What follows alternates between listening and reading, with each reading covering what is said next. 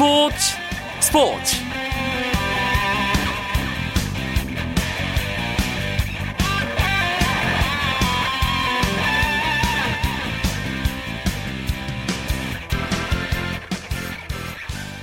안녕하십니까. 화요일 밤 스포츠 스포츠. 아나운서 이광용입니다. 아시안컵 대한민국의 결승전 상대가 정해졌습니다. 오늘 열린 아시안컵 또 다른 4강전 호주와 아랍에미리트 연합 경기에서 호주가 2대 0으로 가볍게 승리하며 결승에 진출했습니다. 이번 주 토요일에 열릴 아시안컵 결승전 대한민국과 호주의 리턴 매치로 치러지게 됐습니다. 조별리그 마지막 경기 1위 결정전에서 맞붙었던 두 나라 대한민국이 주전 선수를 빼고 시작한 호주에게 1대 0으로 이겼죠. 전력을 다해서 맞붙게 되는 이번 결승전은 조별리그와는 다릅니다. 지금까지 한 점도 내주지 않은 무실점 팀 대한민국 12골을 넣은 최다 득점팀 호주 창과 방패 대결에서 승자는 누가 될까요? 잠시 뒤 아시안컵 오늘 경기와 함께 짚어드리겠습니다. 화요일 스포츠 스포츠 화요 초대석 준비하고 있는데요. 아쉬운 은퇴를 발표한 K리그 대전 시티즌의 레전드 김은중 선수와의 만남이 준비되어 있습니다. 먼저 오늘 들어온 주요 스포츠 소식 정리하면서 화요일 밤 스포츠 스포츠 출발합니다.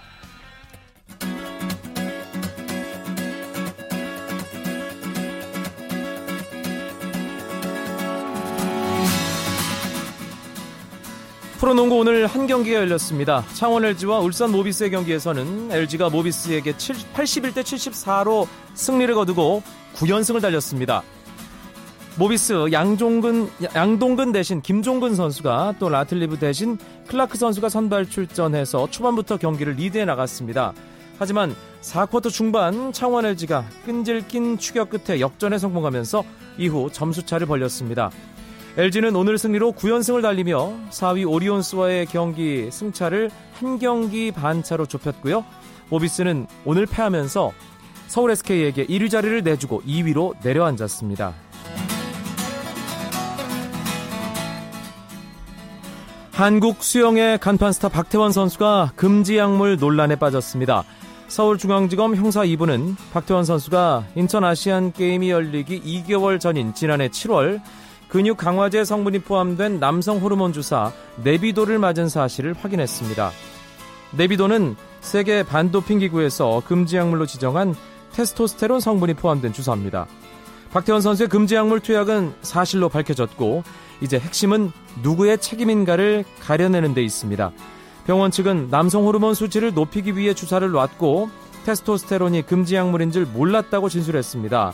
이에 대해 박태원 선수는 주사 성분을 수차례 확인했으며 병원 측에서 문제가 없다고 확인해 주었다는 주장을 하고 있는 상태입니다.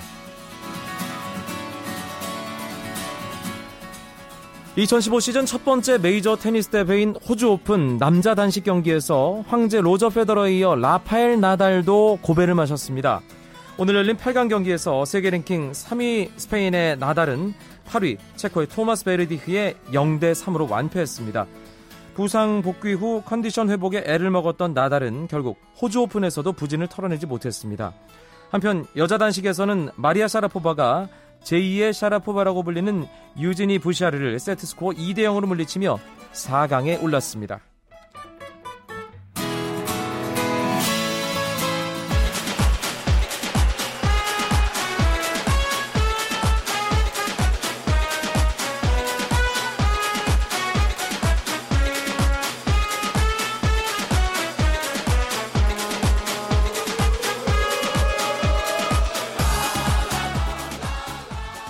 아시안컵 대한민국의 결승 상대 많은 분들이 예상했던 대로 호주가 우리 상대가 됐습니다. 오늘 열린 호주와 아랍에미리트의 4강전 경기 분석과 함께 앞으로의 전망까지 스포츠조선의 이건 기자와 함께 얘기 나눠보겠습니다. 어서 오세요, 이건 기자. 네, 안녕하세요. 호주가 일단 뭐 초반부터 골 넣으면서 경기를 정말 쉽게 풀어가더군요. 그렇습니다. 어, 혹시나 했는데 역시나였습니다.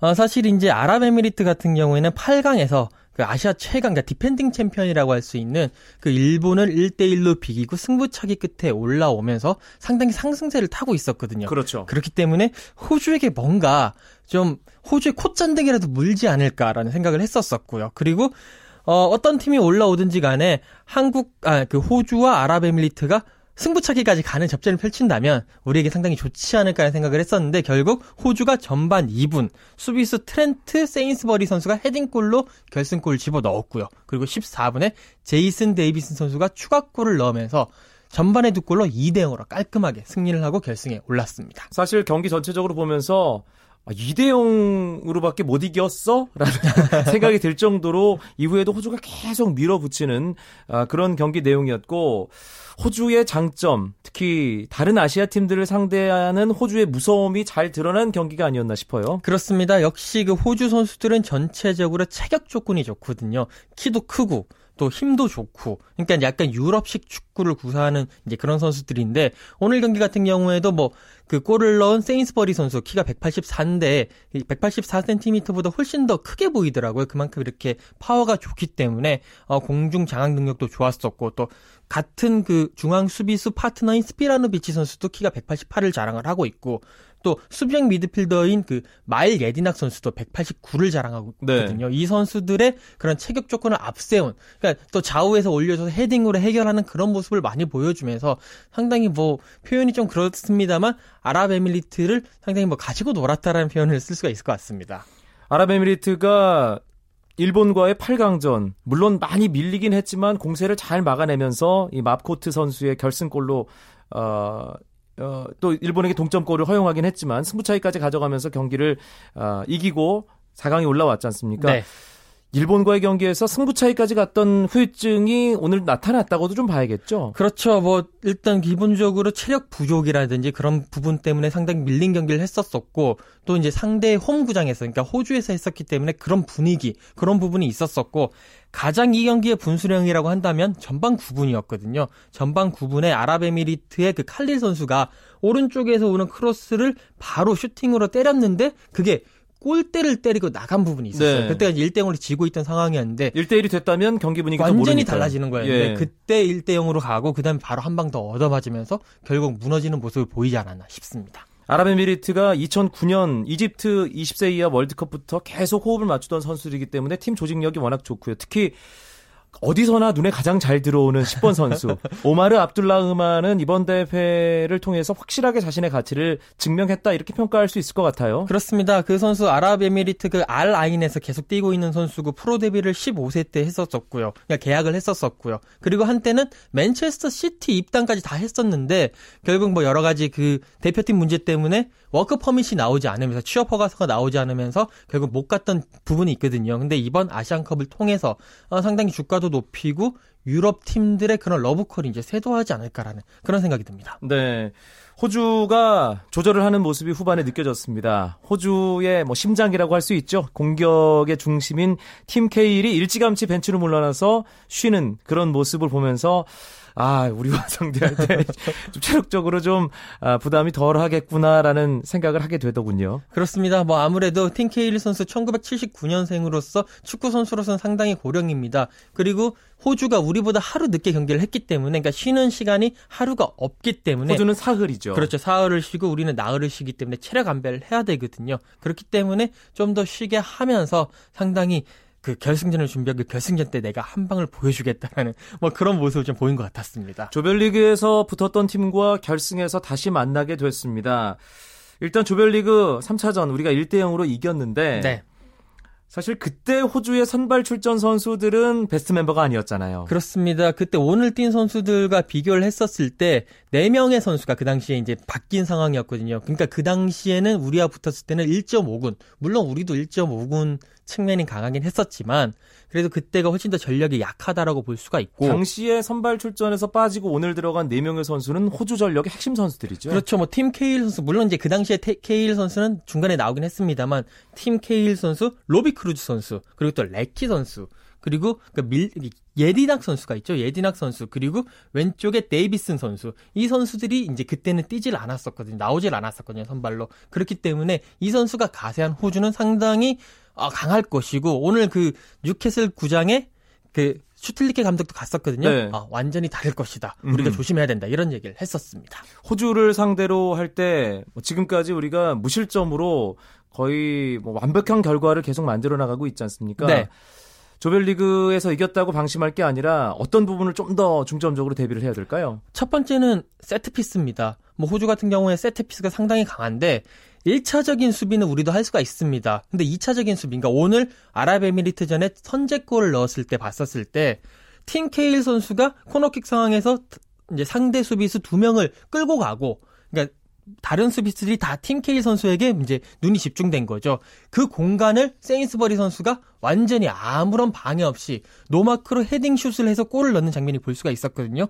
그런 부분을 상당히 조심해야 되고 그리고 또 그 호주 같은 경우는 좌우 사이드가 상당히 좋습니다. 로비 크루스 선수 그리고 또 레키 선수가 빠르기 때문에 네. 이 선수가 흔들어주는 그런 크로스를 원천 봉쇄해야 되는 어, 그런 걸 좀 조심을 해야 되겠죠. 신경 써야 될 부분이 상당히 많네요. 그렇습니다. 세트피스 조심해야 되고, 네. 예, 일단 K1 조심해야 되고, 좌우 측면 공격수 조심해야 되고, 공격도 예. 잘하고 수비도 잘해야 된다. 90분 내내 수비들을 긴장해야 된다. 네, 예, 맞습니다. 그리고 세트피스 상황에서는 어, 수비를 도와주는 그 공격 선수들, 그러니까 상대 수비수를 막는 그 네. 맨마킹을 하는 선수도 집중해야 된다. 예, 이건 기자가 숙제를 많이 안겨주는 예, 오늘입니다. 아시안컵 결승전 냉정하게 이건 기자 어떻게 예상하세요? 대한민국 아, 대 호주의 대결. 저는 한 골 승부를 예상을 하는데 아, 이게 어떻게 얘기를 해야 될지 모르겠지만 일단 애국적인 관점 그런 거 다 버리고 예. 저는 개인적으로는 승부차기까지 가지 않을까라는 생각도 하고 있고요. 네. 사실 아무래도 제가 만약에 외국 베팅 회사의 이제 직원이라고 한다면 호주 쪽에 조금 더 무게를 두지 않을까. 왜냐하면 아. 호주의 홈이기 때문에. 네. 하지만 또 축구는 모든 일이 일어날 수 있는 거니까요. 시드니의 그 오스트레일리아 경기장이 8만 석이더라고요. 네.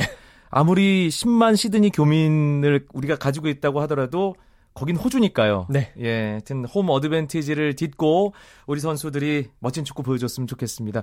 스포츠조선의 이건 기자와 아시안컵 얘기 나눠봤습니다. 고맙습니다. 네, 감사합니다.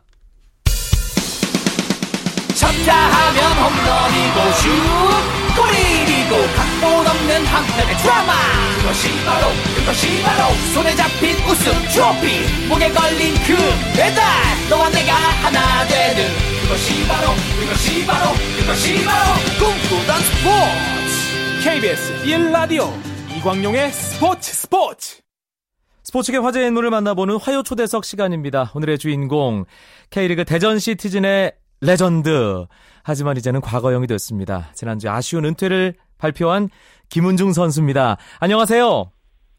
네, 안녕하세요. 예. 벨기에에 계시죠, 지금? 예, 예, 벨기에. 왜 벨기에에 계신 건지 청취자 여러분들께 뭐 인사 겸해서 네. 안부 좀 전해주시죠.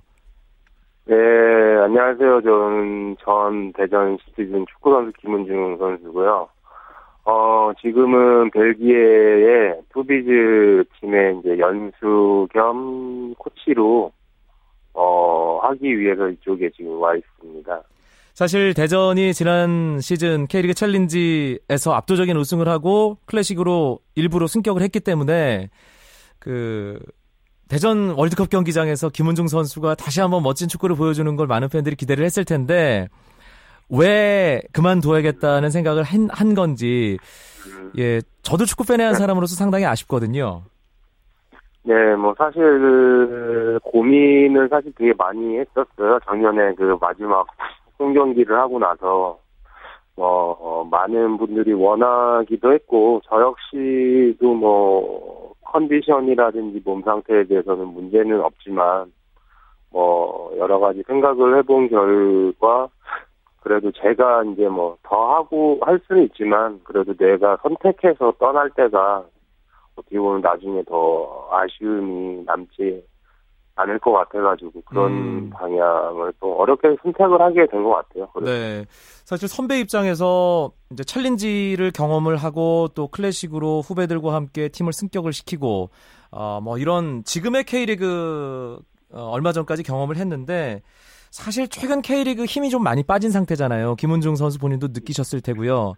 아, 97년에 네. 데뷔를 해서 대전 시티즌의 어떤 중흥기를 이끌었던 그리고 K리그가 가장 인기 있을 때를 중심에서 경험했던 선수로서 아, 네. 그때를 기억하면 어떻습니까? 90년대 후반에서 2000년대 네. 초반까지의 K리그. 네, 일단 뭐, 그때는 뭐, 경기 있는 날이 기다려졌고, 또 선수들 역시 또 운동장에서 많은 팬들이 응원을 많이 해주시니까, 이게 어떻게 보면 즐기면서 축구를 했던 것 같아요. 네. 근데 지금은 뭐, 많이 K리그가 뭐, 많이 관중이 많이 감소됐다 보니까, 좀 그런 부분이 아쉬운 면이 있는데, 일단 뭐 선수들도 매 경기 또 최선을 다하고 또 좋은 경기력으로 또 경기를 한다면 다시 또 많은 팬들 분들께서 또 찾아주시지 않을까 하고 생각을 하고 있죠. 음, 김은중 선수와 이관우 선수, 또 뭐 공호균 선수, 최은성 골키퍼, 어, 네. 대전 월드컵 경기장을 들었다 놨던 수많은 선수들을 지금도 축구 팬들은 기억하고 있거든요. 그때를 돌아보면 네. 어떠세요? 어, 그때는 일단 뭐 대전이라는 게 또 저희 뭐 시민구단이었지만 또 시민구단으로서의 그런 또 뭔가 이 자부심이 있었고 또 기업구단과의 경기를 하게 되면 좀 더 기대되고 선수들이 좀 김은중 선수? 그렇기 때문에 네네네. 예, 예. 여- 예, 그렇기 때문에 좋은 결과도 있었던 것 같고, 예. 그 시절 어떻게 보면 또 가장 재밌었던 시, 시기였던 것 같아요, 그때가. 언제가 제일 인상적으로 기억에 남아 있나요? 아, 사실 2001년도에 FA컵 창단 후 첫 우승했을 때가 가장 또 어찌 보면 기뻤고. 역시 또 팬들과 같은 또- 마음이군요. 예, 예. 또 가장 즐겁게 축구한 시기는 2003년도. 아, 예. 2003년도. 알겠습니다. 예. 어, 그리고 뭐 대전에서만 활약했던 건 아닙니다. 김은중 선수가 어, 일단 네. 뭐 일본 프로축구 베갈타 센다이에서도 활약을 했었고요. 또 FC 서울, 또 중국 프로축구 갔다가 2010년에 제주 유나이티드로 왔는데 그때 예, 예. 어, 뭐 한 제3의 전성기, 제4의 전성기 정도 맞았다고 할 수 있을 것 같아요. 네. 2010 시즌도 돌아보면 좀 미소가 지어지죠. 네, 어떻게 보면 또 저 제가 축구 선수를 하면서 또 다시 한번 또 저를 알릴 수 있는 그런 또 기회가 됐었고 또 좋은 경기를 하면서 좀 어, 즐거운 한 시즌이었던 것 같아요. 짧았던 시즌이었고 또 축구를 약간 보면서 했던 그런 시즌이었던 것 같아요. 아, 축구에 눈을 뜬다는 그런 얘기를 하는데 보통 네. 젊은 시절에 화려하게 어 뭔가 축구 팬들의 마음을 흔들었던 그런 선수들이 한 서른 살 전후부터 뭔가 다른 플레이를 통해서 또 한 번 각인이 되는 느낌이 있거든요. 김은중 선수도 예, 예. 예, 그런 걸 느낀 거군요. 예, 예, 그렇죠. 저도 뭐 중국 갔을 때만 하더라도 뭐 모든 주위에서는 거의 선수 은퇴하는 게 아니냐라고 생각을 많이 하셨더라고요. 네. 근데 뭐 1년 뒤에 다시 돌아와서 새로운 모습으로 뭐 이게 많은 걸 또 보여드리니까 어떻게 보면 믿어지지 않는 그런 모습을 또 보셨던 것 같아요. 팬들께서. 그렇군요. 사실 김은중 선수를 대전의 김은중으로 정말 많은 분들이 기억을 하지만 대전을 떠나서 다시 대전으로 돌아오기까지 정말 오랜 시간이 걸렸어요. 네, 예. 거의 한 10년 넘게 공백이 있던 상태에서 대전으로 돌아간 거였잖아요. 네. 어땠습니까? 복귀할 때 마음은. 아, 사실 저는 뭐 타팀에서 뛰면서 뭐 우승도 경험 많이 하고 뭐 재밌게 보내고 했지만 그래도 마음 한 구석에는 기회가 되면은 대전에서 은퇴를 하고 싶다라고 마음은 먹고 있었는데 네. 그게 어떻게 보면은 또 요즘 K리그가 이런 레전드라든지 그런 게 좀 많이 예우가 없잖아요. 거의. 그런 분위기가 좀 있죠. 예, 예. 그렇기 때문에 뭐 선수 의지만 가지고 가능한 건 아니었는데 또 대전에서 또 특별하게 또 그런 걸 마련을 해줬기 때문에 음. 어떻게 보면 저는 어렵게 또 다시 대전에서 은퇴를 할 수 있는 그런 기회가 되지 않았나 생각을 하고 있죠. 모두가 자연스럽게 뭐 대전이 됐든 아니면 다른 팀이 됐든 국내에서 지도자 생활을 어, 시작하는 게 아닌가 싶었는데 김은중의 선택은 벨기에 프로축구 AFC 투비즈라는 구단입니다. 이 선택에 대해서 네. 궁금해하시는 분들이 꽤 많거든요.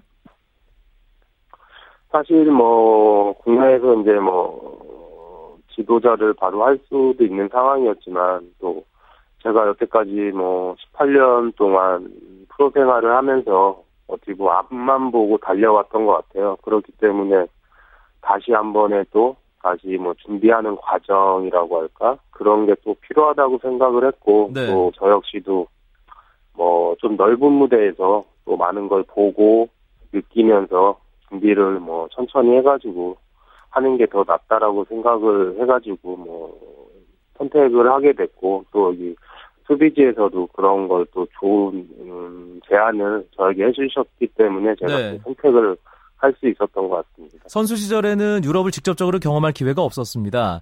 어, 은퇴하고 이제 벨기에로 가서 AFC 투비즈, 벨기에 프로축구 2부 구단인데 어, 직접 보니까 어떤 점을 느끼게 되던가요? 네, 사실 뭐 2부 구단인데 2부 리그를 한국과 비교하자면은 뭐 일단 뭐 한국이 좀 더 이렇게 시설이나 이런 게 좀 잘 돼 있잖아요. 아직 인프라가 되게 잘 돼 있는데 그렇게 뭐 돼 있지 않는 상황에서도 이 선수들이 되게 즐기면서 네. 경기를 하고 훈련을 하는 모습을 보니까 아 그런 모습이 우리 한국 선수들에게도 좀 빨리 어 바뀌어야 되지 않을까 아하. 그런 생각이 좀 많이 들더라고요. 네, 알겠습니다. 예, 언젠가는 K리그에서 또 멋지게 지도자로 활약하는 김은중 아, 감독, 코치의 모습 아, 많은 분들이 기대하고 계실 겁니다.